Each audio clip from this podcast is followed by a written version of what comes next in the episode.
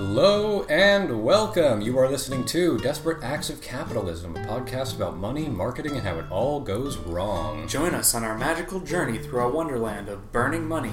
I'm Evan Swope. And I'm C.T. Kelly. And, buckle up, everyone. This is going to be a weird one.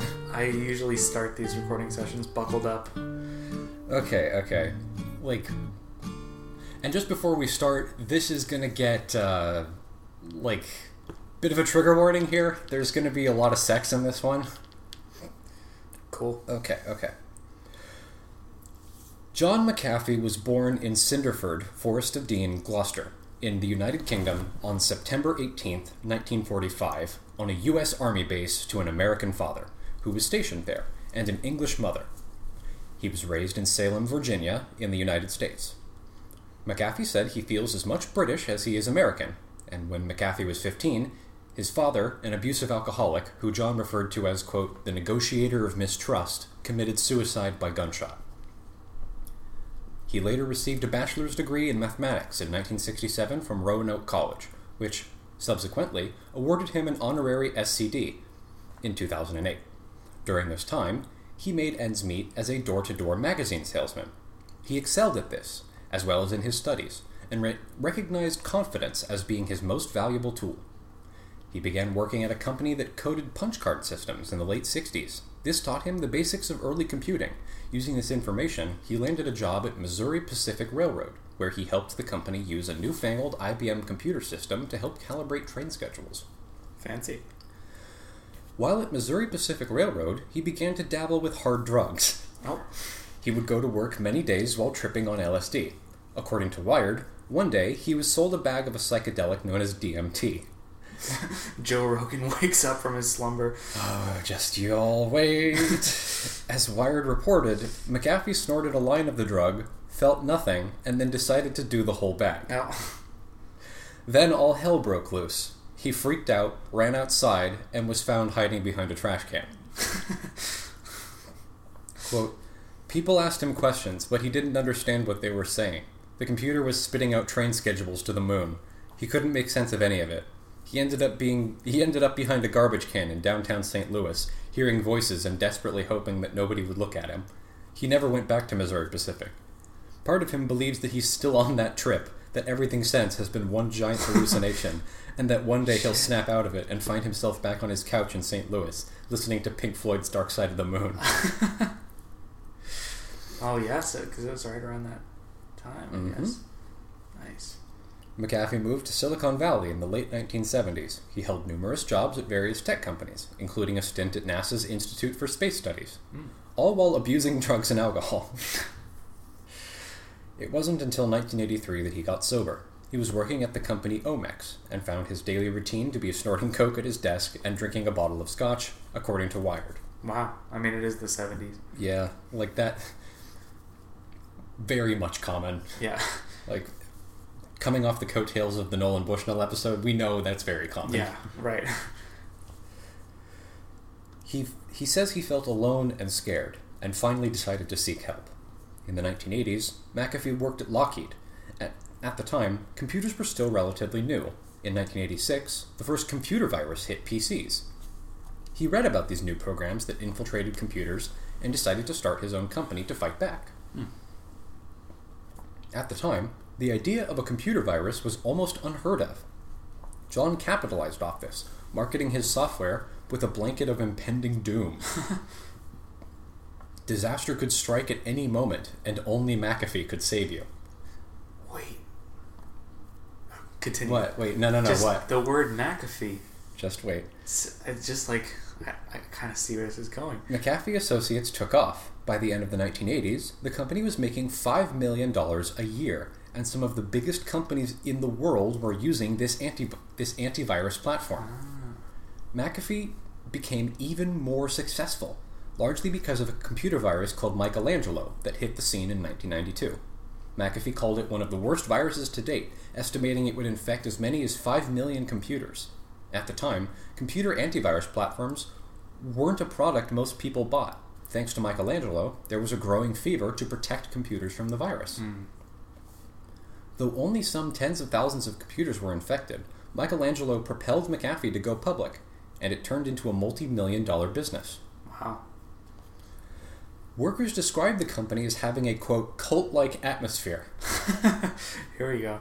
With many working for days at a time, or even sleeping under their desks to appease their boss. Not to mention the sex contests. What? The fuck? Quote. Andrea would come in every morning with a bottle of Windex. What? And clean off Bill Larson's desk. Because there was a sex contest going on. Sex contest? You get points. What? End quote. Ow. Quote, they had a group called Little Foxes. They would give points for having sex in different spots in the office. The hell? Even Adam Newman's like, okay, guys, that's a little weird for me. A little much. This made John McAfee exorbitantly wealthy. What, the sex contests? I mean, just everything. Like, right. Like all he pioneered the first commercial antivirus software. Right. 2 years later, he sold his shares, which gave him about $100 million. Following his resignation, McAfee kept a relatively low profile. He would give young startups advice, lecture at Stanford Graduate School of Business, and also work on projects of his own. He's worked on two social network projects called PowWow and Tribal Voice, although neither hit the mainstream. Mm. In 2008, however, the economic collapse caught up to him. One report said that his fortune had shrunk from $100 million to as little as $4 million. Wow. By this point, he had written several books on yoga and spirituality, including but not limited to Beyond the Siddhis, Supernatural Powers and Sutras of Patanjali, Secret of the Yamas, A Spiritual Guide to Yoga, Into the Heart of Truth, A Journey into the Spiritual Heart of Yoga, and The Fabric of Self, Meditations on Vanity and Love. Says the guy who, like, does a line of Coke and a bottle of Jack every morning. Right, and starts the timer for the sex contest. Ah, delicious. Delicious lemonade. Only at La Casa de Swope. Only. They only have lemonade here. Yeah. This is the only place you can get it. Evan's actually an international lemon magnate. You know me. International lemon magnate Evan Swope. God. I did all of this research, and there's basically every line of this we could do like an entire miniature episode on. It was really hard to calibrate how long this episode would be, specifically because of sentences like this. Okay. John also invented a new sport he called aerotrekking, which involved flying a private plane as close to the ground as possible without crashing. Isn't that how the leadership dynamics guy died? Yeah, it is. Pretty much. Fucking idiots are all the same. Upon attempting to popularize it in the States, he started a dubiously credited instruction school, which unsurprisingly was sued out of existence. Like a school, like an instruction school for the sport? Yeah. Like here's how you learn how to aerotrack. But like the guy that was teaching the school wasn't an accredited pilot. Yeah. He was just some rich guy that owned a plane. Right. I feel like an actual accredited pilot would have some issues with a sport that involves flying as close to the ground as possible. Which is, like, incredibly dangerous. Yeah. It's probably the most dangerous thing you can do in a plane. Right. He'd also gone through his second divorce, with the mounting pressure of several lawsuits against him, and with the economic collapse making his wealth more a burden than a pleasure, he began to seek refuge outside the United States of America. Mm. In the late 2000s, McAfee decided to sell his land and move to Belize. There, he met a young microbiologist named Allison Adonizio, who was in the area vacationing/researching a rare type of quorum-sensing microbe found in the nearby New River that had the potential to revolutionize medical application. Intrigued, John quickly offered to finance the research. Allison quit her Harvard position almost then and there. John sought to produce a product that could be used all over the world, The company was called Coramex. But John's enthusiasm would only take him so far. Mm. John's eagerness, mixed with an unquenchable thirst for power, very quickly deteriorated into a deep paranoia. No. Those close to him reported long diatribes about how he was being stalked or his desire to take over the country of Belize. No! Quote, "My fragile connection to the world of polite society has without a doubt been severed." God. It's like a serial killer diary. Though claiming to be sober, John spent the majority of his time at a location called the Lover's Bar, which was close to his compound. This was his gateway to the world of Belizean sex workers. All right. John McAfee really liked sex. Yeah. And when you're a millionaire in self-imposed exile, what else is there to do? Right. Yeah. To quote one of the sex workers, quote, his sex had to last long. You can't give him one or two. He wants, like, morning to day. You have to be in that bed from morning to the next day. And if you can continue till 7, that's sex for him. Okay, sex is done now. No, it's not. Unsurprisingly, John is quoted as saying that around this time he was experimenting with a bath salt called MDPV, one of the most powerful aphrodisiacs known to man. I mean, that's why 12-hour sex is normal to him. Right, because exactly. These hard drugs. Something John described as, quote, the most finest drug ever on a drug forum. The most finest drug ever. This so-called, quote, perv powder is known for putting one in danger of committing molestation if they even leave their house, as well as a guarantee of sore genitals due to use. Yeah, that doesn't sound safe. It sounds very unpleasant. Yeah, right. Just something to pass the time, I guess. Well, and it's the fact that it's like a bath salt, which are known to be extremely dangerous drugs. Yeah, I mean, dangerous anyway without the added, like Viagra on crack component. They affect like... They simultaneously affect your perception of reality and your impulse control, which is why you hear all of those stories of people, like, doing bath salts and then biting someone's face off. Right, exactly. Like, there's nothing in your brain telling you to stop anymore. Yeah, exactly. It's like the drug has completely colonized your brain temporarily. Yeah, which is terrifying. No, that's extremely terrifying. This is also likely the explanation for the tweet he posted on June 3rd, 2018. Quote, "Whale fucking. No joke. Each year on February 1st in the Molokai Channel, a few men compete in the world's only whale fucking competition." The world's only. I'm glad that there's not more. God. I'm glad. Right, there's no NFL, XFL whale fucking. Thank God. Quote, "Humpback whales are easy to fuck for a second or less." What? "World record is 31 seconds.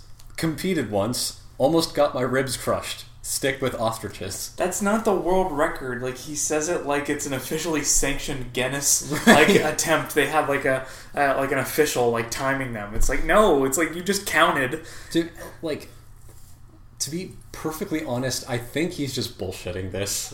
I mean, at this point, who knows? And later, on December 31st of 2018, quote, "Enough of the whale fucking is non-consensual bullshit. A humpback whale weighs 70,000 pounds and is more than 50 feet long, can dive nearly a quarter mile underwater, and can crush ships with a single swipe of its tail. If a human manages to fuck one, you'd better believe it's consensual." What? What logic is that? This guy was born in what, the 50s? Yeah. So he's born in 1945. So he's over 60 at this point. Yeah, he's very old. And he's tweeting about whale fucking? Yes. And this was 2 years ago. So these are word for word tweets that you're reading. Word for word. His command of language is surprisingly modern. Like, it feels like a meme. Like, it feels like ironic modern, we will humor. I know this sounds like a drill tweet. Yeah, exactly. We will we will definitely talk about this later. Yeah. But he is, like, John McAfee is one of the most chronically logged in people I've ever seen. He's always on Twitter, and he is deeply immersed in the, like, Twitter self-entrepreneur startup Bitcoin idiot scene. Right. We will do a deeper dive into that later. But it's like, it's surprising to me that his language has evolved to the point where it feels like a 25-year-old, like, ironic dude. Like, it doesn't feel like a 65-year-old man. Like, usually when you have, like, an older person writing a tweet, you can see it's, like, a little awkward. Right, like, right. They don't have, like, they're not up on the times, but, like, he's able to evolve, which is scary. One thing you have to remember about everything that is going to come after this is that John McAfee is an extremely charming person. Mm. Like, even there's been a lot of, like, documentaries, and he says yes to, like, damn near any interview. Right. Like, he was on you know, the YouTuber Critical. Like, I don't think so. Okay, well, he has a podcast called The Official Podcast, and they got John McAfee to go on their podcast. And I actually I quote that. I quote it later in this episode. So yeah, he's a deeply charming person. Mm. Like, every time you see him in an interview, he commands the space. Right. Right. He's always the one controlling the pace of the conversation. It's like the interviewer is always responding to him. He's not responding to them. Okay. And so it makes sense to me that he would be a sort of, like, linguistic chameleon, as it were. Right. Totally. That, and he's just so logged in. He's just getting this constant barrage of modern memes. Totally. Everything.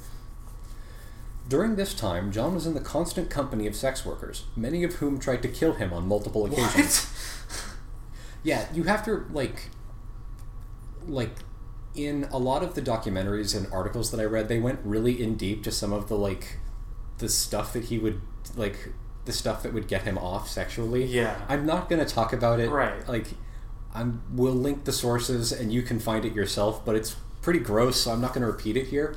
But it was enough for them to attempt to kill him on multiple occasions. Remember that he's in Belize, which is it's like an impoverished imperial client state of the US. Yeah. So most of the people living in Belize are very poor. And so if you killed John McAfee and took his credit card, no one would find out until you've drained it, right? Yeah. It's like, and John McAfee is absolutely the sort of person who has, like, $200,000 in hundreds with him. Yeah, of course. But I was just wondering, like, did they try to kill him, like, in self-defense? Or, like, just to, like, rob him? I would say both are possible. Okay. They interviewed one sex worker, and she was there. The interviewer was like, "It's like you tried to kill John McAfee multiple times," and she said, "Yes." It's like, you know, maybe it's like, it's from how you're described in most of the media, they paint you as a very violent, volatile person, and she, like, without changing her face at all, she says, "Maybe I am." It's like, these are hardcore people. Yeah, right. Jeez, it's like. You read that in fucking comic books and, like, horror novels a lot. Yeah. Like, oh, they had the eyes of a killer. It's like, this woman had the eyes of a fucking predator. Right. Like, right. Just this utterly nonplussed, like, maybe I am. Yeah. So what? These repeated attempts on his life by women who were providing him a service that he was ostensibly relying upon only made him spin further into paranoia. John decided to take matters of the community into his own hands. Oh, great. Buckle the fuck up, everyone. In the beginning of 2011, John drove 22 miles to the home of a man who had allegedly fired a gun outside the home of one of John's girlfriends. This man, known as Berger, was not present, and so John confronted his family until they gave up the gun in question. His paranoia was in full spiral. In order to gather more information from the community, he had an entire police station built in the nearby town of Carmelita, a town he thought to be overrun with murderers and drug lords all out to get him. Right. According to a Carmelita resident, John would assume an authoritarian persona. Quote, I thought he would come by and introduce himself, but he just started telling us what to do. Who are you? What is... There's a great documentary. It's a little outdated now because it was made back in 2007, but it's called Gringo, I believe, by NBC. Mm-hmm. And the interviews with the residents of the random Belizean towns that John would pass through are all... Like, the townspeople had this vibe of, like, look at this crazy funny white guy. Yeah. Until it's not funny anymore. Right? Yeah. Jeez. John armed the police with M16s, pepper spray, mil-spec uniforms and boots, and ordered arrests to be undertaken around the area. For a while, the police force acted as John's personal army, even taking orders off hours. That is, until his personal entourage of bodyguards became more and more diluted with gang members, mercenaries, and assassins. So he's hiring real criminals, like real mercenaries and actual assassins to just hang out as his personal entourage. People who kill for a living. Yeah, like contract killers. Yeah. like really scary people. Right. Well, and... people that are way scarier than John McAfee. Yeah. You know? But, like, his paranoia has driven him to hire these people as protection. Like, yes. It's insane. John was quoted as saying, quote, "I am the only barrier between Carmelita and rampant criminality," despite the villagers describing Carmelita as no more than a typical Belizean small town. Well, it's like, what crime are you seeing? Like... What is he like? He's probably still like having DMT hallucinations. It's not just DMT hallucinations. He's doing It's very clear that John McAfee has done every drug known to man. Right. I am certain that if there were diseases with hallucinogenic properties, John McAfee would have contracted them. We call it kid cuisine. Ugh. Then John became vengeful, showing an outward antagonism towards anyone in the community who would cross him. I mean, might as well. In an interview between Oki's Weird Stories and one of John's former bodyguards, a man named Eddie Mac-10 McCoy, Eddie stated thus, "So how did you meet John McAfee? I don't even remember. It is a long story." So does it have anything to do with David Middleton? It has something to do with that, yes. God. After he robbed one of John McAfee's properties, McAfee reportedly hired 2 hitmen to kidnap David, torture him, and bring him back to the village. David Middleton died only a few days later. Great. Now, this little incident... landed John in more trouble than he was perhaps expecting. Yeah. One of Middleton's friends, a gangster by the name of Eddie Mac-10 McCoy, was reportedly looking for John. Yeah.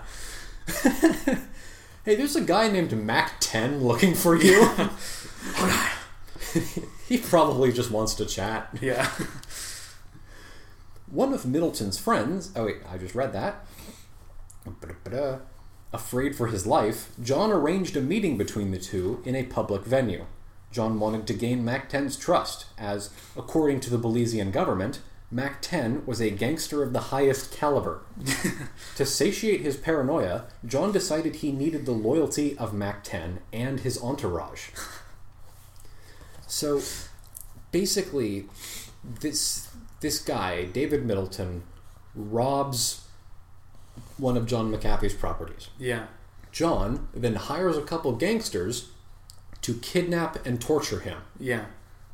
David Middleton dies, and so Mac-10, who is friends with David Middleton, is like, I'm gonna go kill this fuck. Yeah. But then John McAfee basically sits him down and says, I will pay you a lot of money if you don't kill me. Right. And... things quickly got out of hand. This reminds me, it's like a Mexican drug cartel scenario, but on purpose. Like, he's constructed all of this, just out of paranoia. Like, there's no actual trade or purpose to it. He's instigating all of this. Yeah. And at some point in this story, you might feel sympathy or like maybe even pity for John McAfee. Yeah. Don't. Okay. Just like by how this story keeps going, he deserves nothing. Right. Like, he deserves no pity and no sympathy. He's a horrible person. He should be beaten to death with a shovel. Yeah, well, I'm surprised he hasn't been already. Me too. Several people have tried. Yeah. Including many sex workers. Yes. On the morning of April 3rd, 2012, the Belizean Gang Suppression Unit launched a raid on McAfee's compound. Quote, from John, "I woke up at 6 a.m. to 42 armed soldiers pointing fully automatic weapons at me." See, the Belizean government had actually been watching John for some time now. They didn't exactly appreciate the paramilitary organization. Yeah. Or the secret lab underneath his compound. Secret lab? Yeah, for all of the biomedical research that he was doing here. Oh, of course. Well, remember we mentioned it earlier, how he met that biologist and he was going to make a drug company? He built a secret lab under his house in Not Belize. Not suspicious. The Ministry of National Security had reason to believe that he was making meth. However, I wouldn't be surprised if he was. It seemed that he was only making a drug similar to MDPV. Oh. Either way, it was very illegal. Yeah. John only spent one night in jail due assistance from the U.S. Embassy. Oh, thanks, U.S. His paranoia skyrocketed.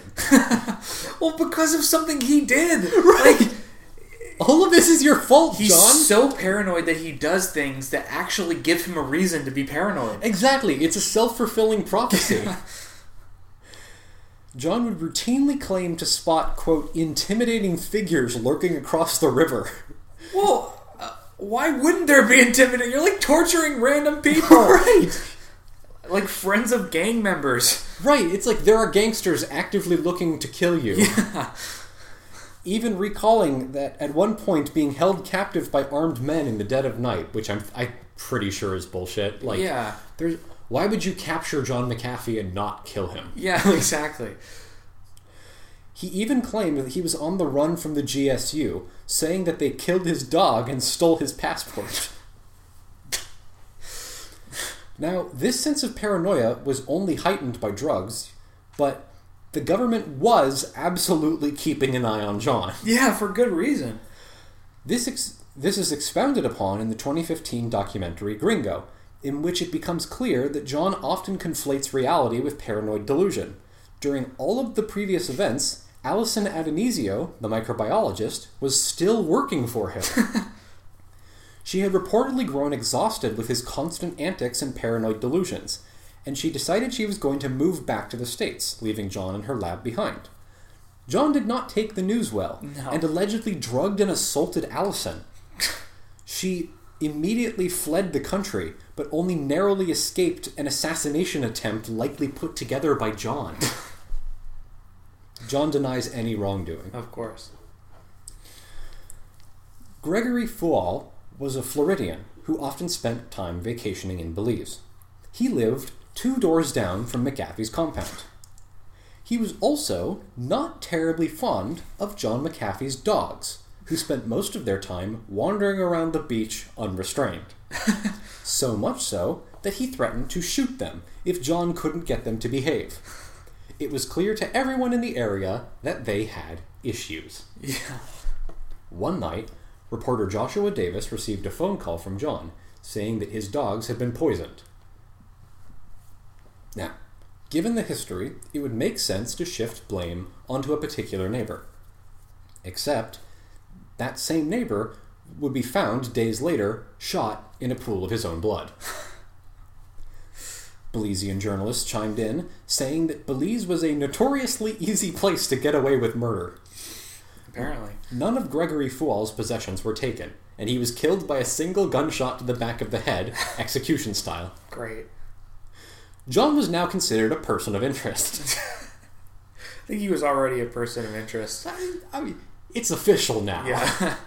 Can log it into the computer now. When the authorities came to his house, they found him hiding under the sand with a box over his head. He had been there for over 3 hours, convinced the government was finally going to torture and kill him. So he literally like buried himself in the sand up to his neck and then like put a cardboard box over his head to try and hide from the government. It just lifted up. He's like, I can explain.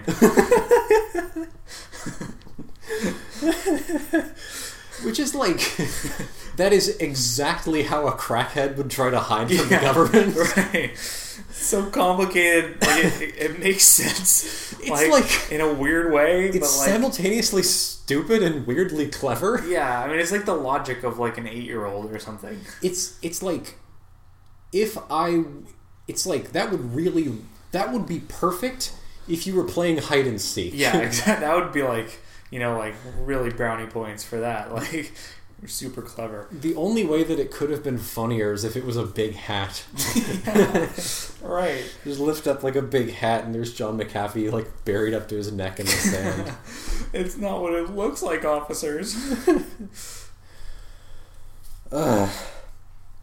His logic, the Belizean government had put a hit out on Greg, mistaking him for McAfee. Did you get the voice crack there? Mistaking him for McAfee. Sorry, sir. Oh, gosh. Sullivan. So, think about that. John murdered his fucking neighbor and then basically said that the government did it. And it was paranoid because he thought... No, John murdered his fucking neighbor and then said that the government did it. Like, because they thought that his neighbor was him. So then he became paranoid that a hit was out for him because he killed someone. He thinks that the government is trying to kill him anyway. Yeah. He thinks that they tried to kill him, but got the wrong guy. But he killed that guy. What the hell? His sense of reality is gone. Yeah, he's just delusional at this point. John went off the grid and slipped across the border into Guatemala with one of his girlfriends, but fucked up immediately upon agreeing to a face-to-face interview with Vice. Oh, Vice. Interpol was tracking him the entire way. Yeah. And arrested him as Vice recorded the entire altercation on camera. Wow. It is hilarious. Yeah. Like, the Vice guy is so calm about it. Yeah. And, like, so they're putting him into the Interpol van, and the Interpol guys are just, like, letting the Vice reporter keep the interview going. Yeah. Right. And so he's, like, as they're getting ready to leave, the Vice guy is, like, pointing the camera into the window. Yeah. And he asked him, like, where are they taking you, John? He's like, to jail. They're taking me to jail. Any last questions? John was finally being deported back to Belize. On the way, he faked a heart attack to give his lawyer enough time to file an appeal for the extradition. He was instead flown to Florida, freeing him from the impending terror of the Belizean justice system. Belize is probably just happy to be rid of him at this point. Honestly, yeah. It's like, I don't think they cared all that much. It's America's problem now. However, even if he was in Belize, it is unclear how much evidence the Belizean government would actually be able to compile. Their forensic technology isn't nearly as advanced, and John himself is well known for providing bribes. Yeah. The current theory, pushed in the documentary Gringo, is that John hired Mac-10 to commit the murder. John was quick to shut down these allegations, suing reporter Nanette Bernstein and her documentary crew for paying those interviewed to lie. John then released a corrected interview with the same witness, who seems to retract the statement he gives in the interview. Nanette then countersued for the same thing. None of this helped, and John was ordered to pay $25 million for a wrongful death suit. Right. This... fucking video, like the video that John released is so fucking funny. So it's like Nanette Bernstein for the documentary interviewed this guy who was like neighbors with John, and the guy is just like sitting in front of some random bodega in Carmelita, and he's like, he's like, oh yes, John definitely killed that guy. Yeah. And then John releases this corrected video featuring the same guy, and he's like, everything I told you was false. It's like, I was paid money. Everything was a complete lie. Yeah. And he has the biggest, goofiest smile on his face because it's very clear that John paid him a lot of money to say these things. He's just like, whatever. Right, man. He's like, I no skin off my back, man. I'll take the money. It's like, he has the funniest fucking shit-eating grin on his face. Fucking Americans. Right, he's like, sure, whatever you say, crazy gringo. Oh my god. And then John still got sued for $25 billion. Right. Like, it didn't help, and this guy's just like, this guy got like $1,000 or whatever. Yeah, he's the real winner in this scenario. He really is. So none of this helped, and John was ordered to pay $25 million for a wrongful death suit. In fact, he has over 11 outstanding fines that he has not paid. Yeah. John claims that they are all, quote, frivolous. Yeah, of course. Quote, they've all been frivolous. Even though the judges are required to decide for the plaintiff, if I do not respond, I refuse to play the legal extortion game aimed at America's wealthy class.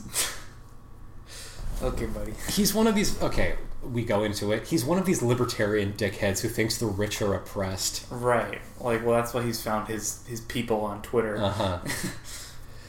Since then, John has denied any involvement with these murder allegations and has yet to face any legal consequences. Whatever, man.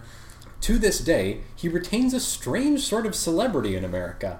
He's prominent among Bitcoin and cryptocurrency advocates. Of course. In 2016, John threw in his name for a shot at the Libertarian Party nomination for president. Whoop-a-dee-doo! Whoop-a-dee-doo! Woo!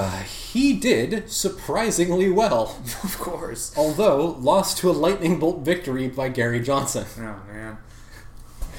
And in the video I was watching about his presidential bid, they have video from the presidential debates for the Libertarian Party, and right. It is the biggest fucking circus of idiot clowns I have ever seen. There's this guy who's like, he sounds literally like this. You want a license for driving a car? Why not force everyone to get a license to make toast in your own dang toaster? I can picture that perfectly. Yeah, and he says, like, making toast in your own dang toaster, and then the entire room explodes with applause. Like, yeah! Fuck yes! The perfect metaphor! Fuck yes! Yeah! Forge your own currency! And this guy, so he has, the guy saying this, has like this, he has like a weird humpback. He's like really skinny. He has like a humpback and this really long bulbous nose, and he has like a really greasy Cat Williams perm.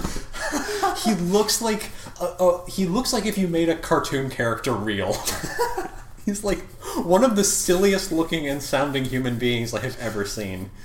And he's running for the Libertarian nomination for president. And doing well, apparently, at least in that crowd. Well, and after they show that clip, they cut to Gary Johnson, who looks sort of like... I mean, Gary Johnson sort of looks like you mixed with Mitt Romney. Yeah. It's like you if you were like gussied up into being a boring presidential nominee. Right? So after that clip, they cut to Gary Johnson, who's like, well, you're operating a car. I think I would like to see a little bit of responsibility on the part of the state. And while he's saying this, the whole room is going, boo! Fuck you! Yeah. Boo!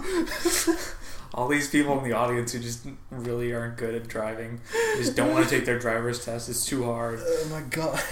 Libertarians are such idiots. It's just amazing that, like, Gary Johnson is the normal one in that scenario. Right. Like, he's just like, compared to all the other, like, literal cartoon characters. There's like shots of them all standing in a row, and it's like cartoon character. It's like cartoon goblin Harry Potter character. Yeah. Like person from a political cartoon that looks real, cartoon character, and then Gary Johnson. Yeah, dude wanted for multiple murders in Belize. Right, and then you have John McAfee, who's like I fucked whales. Right, who. And then you have John McAfee, who's been tripping since 1955. Yeah. And if you want to know what John McAfee looks like, he looks like a guy that's... He looks like the guy that you would want to repair your tractor. Okay, you know Benny from the Atlantis movie, the explosions expert? Yeah. He's like, hey, look, I made the bridge. Right. Imagine that guy, but he's been tripping on meth since 1955. Just this, like, weathered person with, like, sort of a beret of hair and right. And all of his hair is white. Right. He's like a white beret of hair and then like a comb mustache. John McAfee publicly wishes to run again in 2020. Of course. Despite him and his entire campaign team being indicted on felony tax evasion charges. That's it? Since, he has gone into self-imposed exile again. You know, I'm tired of all this. I'm going back into exile. It's like, okay, John. You do that. Running his campaign from international waters. As well as various ports around the Mediterranean. Right. And so that's basically where his story ends. Like, we are now caught up in the world of John McAfee. But, Evan... Okay? I have a little game for you. Oh, God. I'm going to read you a pair of tweets. Okay. One of them is real, and one of them is one I made up. Okay. Your job is to guess which of these is a real Gary Johnson tweet. Oh, you mean John McAfee? Oh, yeah, John McAfee. Yeah. Fucking hell, whatever. Okay, you ready? I guess.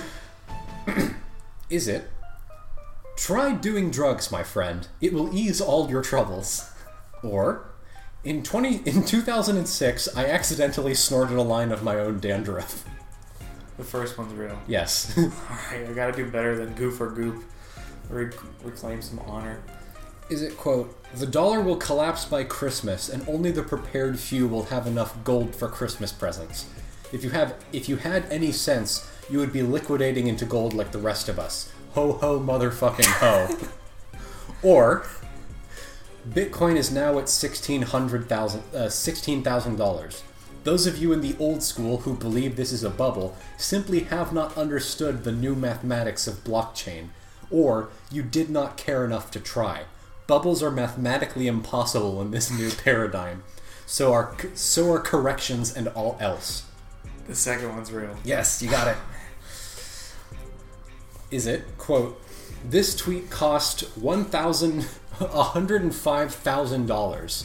Surely that proves the financial probity of the excellent founders of hashtag poop emoji coin. Or, this tweet cost $105,000. Surely that proves the financial probity of the excellent founders of hashtag Chungus coin. The first one's real. Yes. You're 3 for 3. All right. Is it, quote, one BTC will be at $500,000 within 3 years. If not, I will eat my own dick on national television. Or, I've been weighing my cock every morning to prove that yoga makes it thicker. I know my haters thought it was just all noise, but read it and weep. What follows is a link to a Google spreadsheet containing meticulously recorded metrics for John McAfee's dick in metric. The first one's real. Yes. 4 for 4. This is tough. Is it, quote, are there such things as good fucks in the animal kingdom? Ever considered it? I mean, do female cows, for example, gossip like, that bull with the white patch, best fuck I've ever had? Or, of course sheep can have orgasms, you retard. The second one's real. No, the first.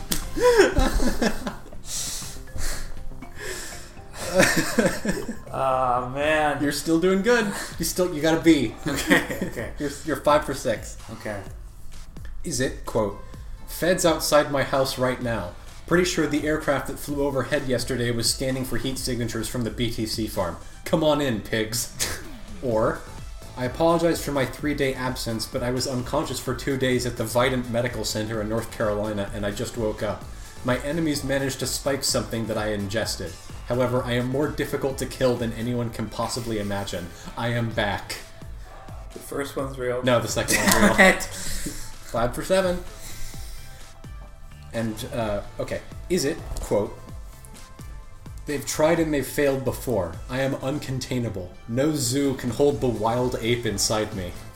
Or, though I am a security expert, I have no control over Twitter's security. I have haters. I am a target. People make fake accounts, take screenshots, fake claims. I am a target for hackers who lost money and blame me. Please take responsibility for yourselves. Adults only, please. The second one's real. Yes. Alright, 6 for 8. And finally, is it, for my followers, my recent tweets are less for you than they are for my pursuers. They are shots across the bow. Leave me the fuck alone or go down with the corruption you have embraced, because I will fucking bury you if you continue to, doubt me at your own fucking risk. Or, I'm fucking Magneto, bitch.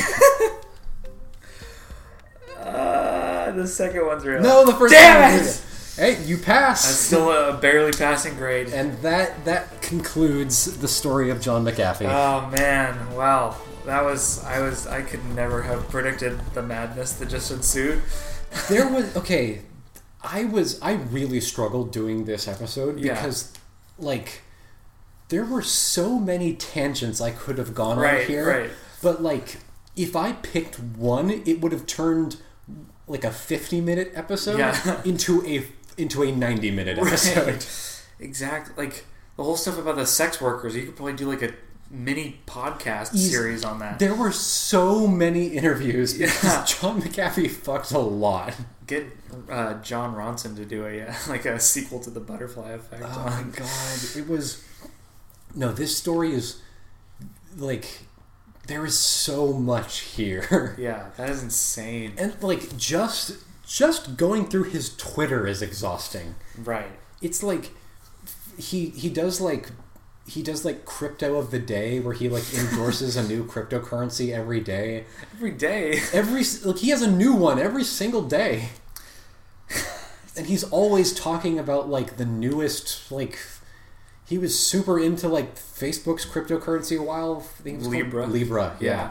And whatever that other one was, Electronium. Right. And none of which went anywhere. BTC has always been a huge fucking bubble. Yeah. I love this tweet, bubbles are not mathematically possible in this new market. That's not how fucking... That's not how commodity currencies work, you fucking idiot. Right. I've designed a system where bubbles don't exist. Oh my! It's that is physically not possible. Yeah, right. While you exist, that's not possible in a scarcity-based economy. Yeah. Oh god, it's just shit. I don't know how. He feels like a fictional character. It just, he really. It's but it's almost you can't write this stuff. You can't make this stuff up. It's reading his Twitter makes me realize where Drill gets a lot of his inspiration from. Yeah. So much. It's just the cadence of how he talks sounds like the sort of persona behind the Drill tweets. Right. This whole thing of well, you were quote unquote gaming. I was behind a waterfall trying 700 different wines and crying into a shaman's arms. Right. He's like Gary Johnson plus Joe Exotic plus Jeffrey Epstein. That's perfect. Yeah. With a added X ingredient. He's like Joe Exotic meets Elon Musk. Yeah, right. But with something far more sinister. But Joe Exotic plus Elon Musk, who took a bag of DMT in the 60s and has never stopped tripping. I think that's part of why he sounds like a cartoon character. Yeah. Is that he's not living in reality. It's totally. He's living in a cartoon world. Right. And so he talks like a cartoon character. Yeah, it's insane. Well, thank you for that. That was very strange and wonderful. In many ways, I'm glad this episode is over now. Yeah. Some of them you just gotta get through because it's just a lot. Yeah, it really is. Oh my god. If you like what you heard, follow us on Twitter at DAOCcast, Instagram at DesperateActsOfCapitalism, and Tumblr at DesperateActsOfCapitalism.tumblr.com. And remember, next week's episode is up right this moment on our Patreon. Join us there for bonus content, including an entire second podcast, Business Desserts, where Evan and I talk about current business news and whatever we feel like talking about that week. And thank you so much for listening. We love you. Big things are coming.